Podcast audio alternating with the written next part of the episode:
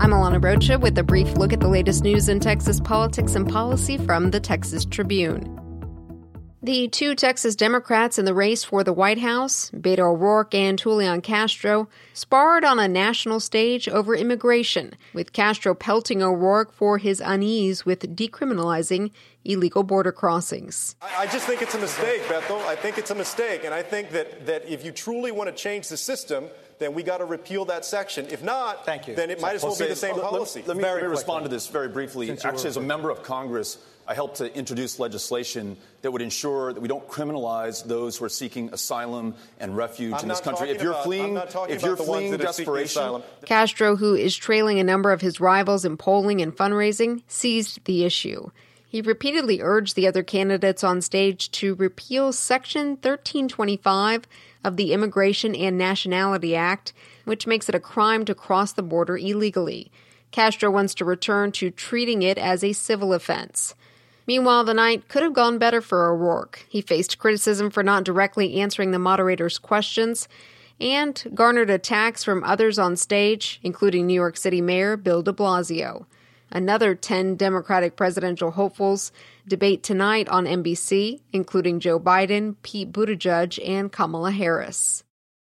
The image of a Salvadoran migrant and his 23 month old daughter lying face down on the banks of the Rio Grande after drowning came up in Wednesday night's debate. The family was reportedly unable to request asylum at a port of entry, a result of the U.S. government's controversial policy of forcing migrants to wait in Mexico before allowing them to cross the border to claim asylum. Known as metering, the policy is meant to address the record surge of migrants, mainly families from Central America, making the trek through Mexico to the U.S. The practice has led to long wait times and overcrowded conditions on the Mexican side of the border, and critics say the policy pushes many asylum seekers, like Oscar Ramirez and his daughter, to illegally cross the border between ports of entry. Ramirez's wife said the family had spent two months in a migrant camp waiting to apply for asylum. Joe Straus is back in the headlines. The former Speaker of the Texas House just launched a political action committee using $2.5 million in old campaign funds. Find out what the PAC will be focused on today on TexasTribune.org. I'm Alana Rocha with the Texas Tribune. You've been briefed. Wednesday, we launched a crowdfund campaign to support our continued coverage of the migrant crisis at our southern border. We're already more than a third of the way to our $35,000 goal, but our nonprofit newsroom could really use your help getting all the way there.